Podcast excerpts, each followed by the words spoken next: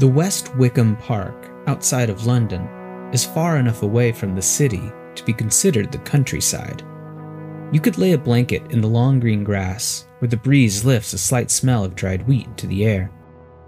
It looks out on easy hills with a patchwork of tended green land like an old family quilt. It is the perfect place to pack a sandwich and have a picnic. Let the dog roam around and the children play. The grounds are tranquil, but that was not always the case. In the mid 1700s, this was the scene of the most notorious fraternity party in London, a meeting of the Hellfire Club.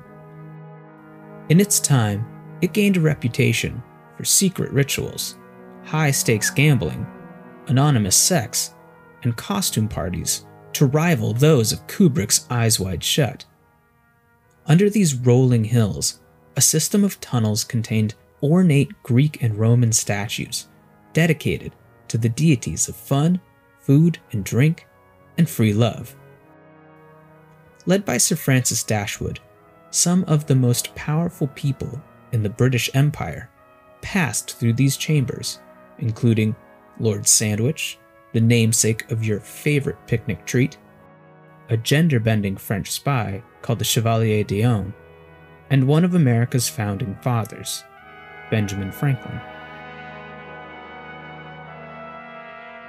The grounds of the park belong to the Dashwoods, one of those aristocratic families in England that now open up their homes to the National Trust so that you can pay to go inside and have a poke around. If you watch Downton Abbey or The Crown, you will have seen it, since they film here on location. The grounds are pristine, with a little lake with a swan that paddles about. But there are some things out of place that just don't quite fit. There are monuments scattered about that mimic the temples of Roman and Greek antiquity.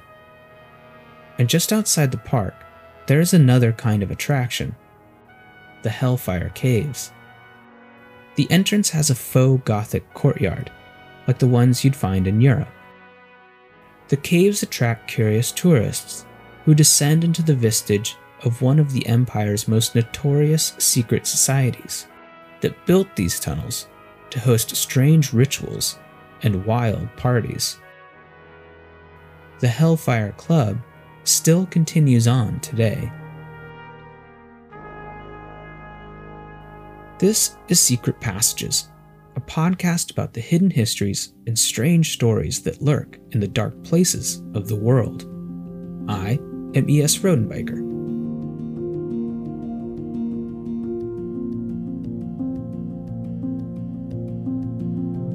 To understand the Hellfire Caves, you have to look into the grottos of Italy. In the 1700s, there was a rite of passage for young British aristocrats to take something called the Grand Tour. Pretty much the proto study abroad or gap year, the Grand Tour was a circuit of travels to the cultural capitals of the continent Paris, Berlin, Vienna, tours through the Alps, the Rhine, the Greek Isles. The idea was that time away from home, taking in paintings and sculptures during the day, and attending palace parties at night would make for a good diplomat when they returned. But just like today's study abroad programs, the trip ends up being an excuse to drink copious amounts of wine and then to tell your friends and family about all the culture and history they're missing out on. Francis Dashwood was a social animal and made quite a diplomatic mark during his grand tour. In the royal court at St. Petersburg, he imitated the King of Sweden to cozy up to the Empress of Russia. And apparently, it worked. Then in Rome, he drunkenly made his way through the piazzas and churches, screaming blasphemies about the Catholic Church. In the Sistine Chapel, he dressed up in robes and whipped passerbys, telling them he was casting out the devil. The Papal States banned him for life. After the Grand Tour, Dashwood returned to England with a few new words of Italian, a love for sculpture, and probably some STDs. He didn't want to forget the finer things of his study abroad, so he set up a society for fellow aristocrats with the one condition that they had traveled to Italy. Dashwood's shenanigans abroad meant that the Finer Things Club he started attracted all sorts. They moved the meetings into the cellar of a London pub, the George and Vulture, to accommodate their numbers. It became a can't miss event for prominent people of the British Empire members of parliament, fancy ladies, well connected lords. Eventually, they needed a bigger meeting place. Dashwood knew of a ruined abbey outside the city that would do. The Hellfire Club was born.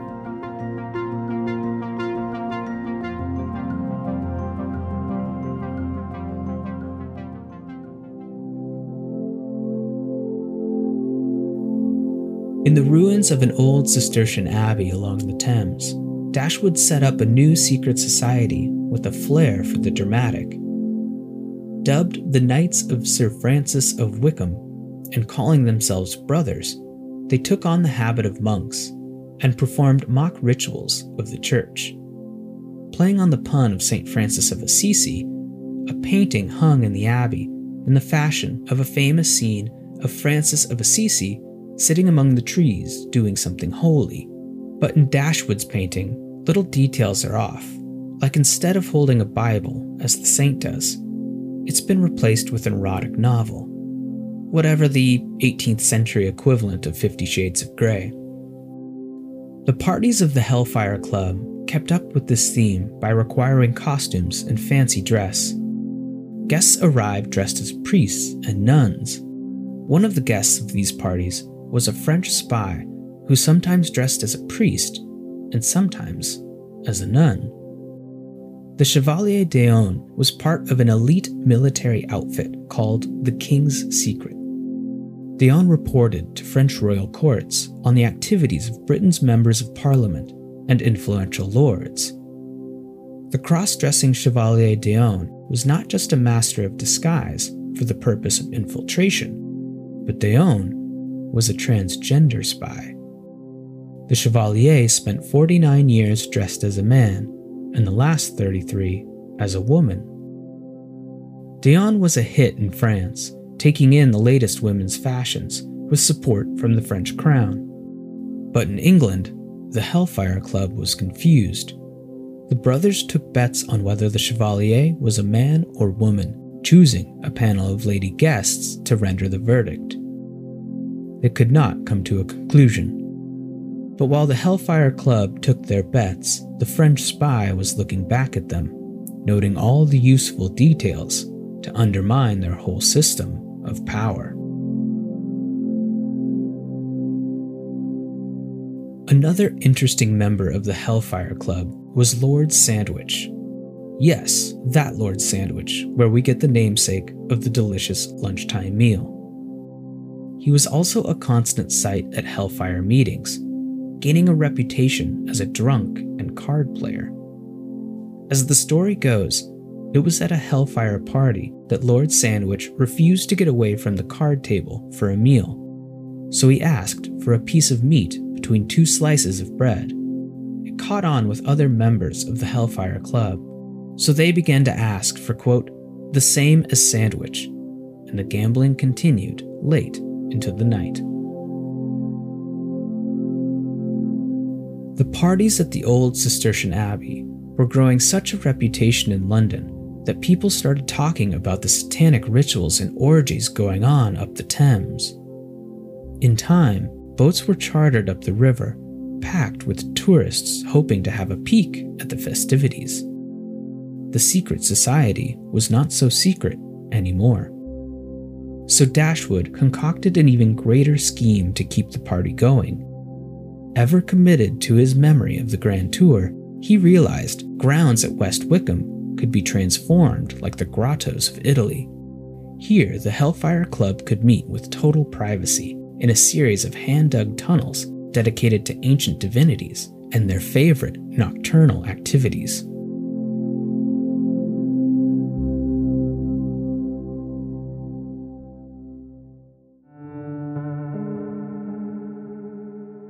In West Wycombe, the grounds of the Dashwood estate spread out over 46 acres.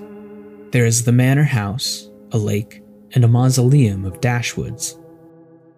During this time, temples were constructed dedicated to Venus, the embodiment of love and sexuality, to music and Apollo, a god of youth and poetry, all the finer things. And of course, this being Francis Dashwood, to a woman called Kitty, one of the famous ladies of the day. Listen up, fellas. If you want to do something nice for her this year, build her a temple. The parties that Dashwood brought to his estate continued to cause an uproar. He filled the lake with barges and ships to reenact famous British sea battles, complete with cannon fire. The National Trust have fished cannonballs out of the water, and you can go see them on display. Over on a tall hill, Dashwood employed local men to mine out the dirt and chalk of the earth underneath. They created a series of bizarre tunnels and caverns into a central chamber where only elite members of the Hellfire Club could gather. The entrance to the Hellfire Caves is surrounded by a Gothic courtyard, so it looks like the ones found in Italy where divinities are thought to dwell. Up above, at the hill's peak, Dashwood had a church built. Not a faux temple to the god of gin, but a solid, true little church. As you enter the vaulted arches under the ground, a decline takes you into a series of tunnels. One leads off to nowhere, with the Roman numerals 22 etched above the entrance. What it means, no one knows. It's still a remaining secret of the Hellfire Club. All along, sculptures dedicated to deities line the path. Each cavern has a name Miner's Cave, the Triangle, the Children's Cave. There is even Franklin's Cave, dedicated to a special American guest of the Hellfire Club, Benjamin Franklin. Further down, the tunnels continue to a banqueting hall where lavish meals were served under rock roof. I'm sure Lord Sandwich still ordered a sandwich. Rumors of what went on in these tunnels persisted in high society. Hellfire libertines were in fashion, striking a charismatic figure, as they were always the life of the party. But so too were they cautionary tales. They were called prodigals, wasting away their inheritance in gambling and drink. These stories always had them ending up in debtor's prison or with a venereal disease. This was the height of British Empire in the 1700s, the money pouring into the pockets of powerful families across the aristocracy. Due to the extensive reach of the British Navy, the empire extended further into trading companies and colonies in America, the Caribbean islands, and India. These men and women partied while African and Asian people were being enslaved as labor to build their colonies, their fortunes. If you want to see what empire looks like up close, skip the National Trust House up above and burrow down into the dark tunnels of the Hellfire Club where they hid their secrets. The furthest tunnel is the inner temple, some 300 feet into the ground, basically a depth of Big Ben turned right side down and plunged into the earth. This is where the most powerful members of the Hellfire Club met. What did they do here? Make decisions on national affairs? Discuss war? The colonies? Enslavement? Certainly. But modern mapping of the Hellfire Caves show that the series of tunnels are made to look like an abstract act of anatomical parts, male and female. Caverns called the Triangle and the Children's Cave make sense with this in mind. The secrets of the Hellfire Club are best summed up in this image. All they probably did down in the dark was tell dirty jokes and laugh at their own cleverness. Directly in the earth up above, a little church overlooked the village on the hill. Perhaps the miners who helped dig these caves looked up at the church and knew it was all a prank. Or maybe they didn't care at all, sitting in the pub telling dirty jokes and laughing at their own cleverness. As prayers and candles lit up the cold, empty church up above, they were raising hell down below.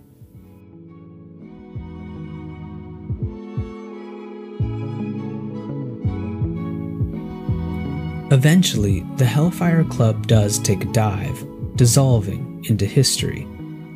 The caves are now a popular tourist attraction. But the Hellfire Club spawned imitators in Ireland and the Phoenix Society at Oxford, founded by Dashwood's nephew, to keep the good times rolling. That club still exists, so too the Dublin and Cork clubs. Just as Dashwood could not let the Grand Tour be the end of sowing his wild oats, so too the Hellfire Club continues. It may not look like underground tunnels with sculptures and mythical place names, but just listen out a window on a Friday night, near the pubs and restaurants where you live, or visit a university on a night out.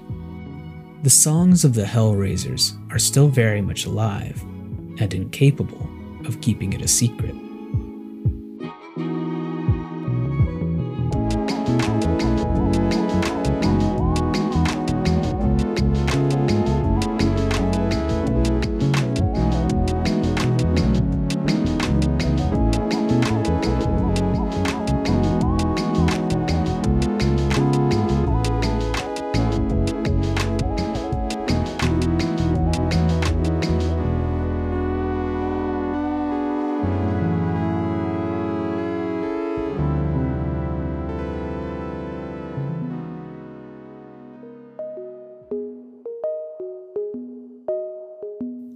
Secret Passages is researched, written, and produced by me, E.S. Rodenbiker.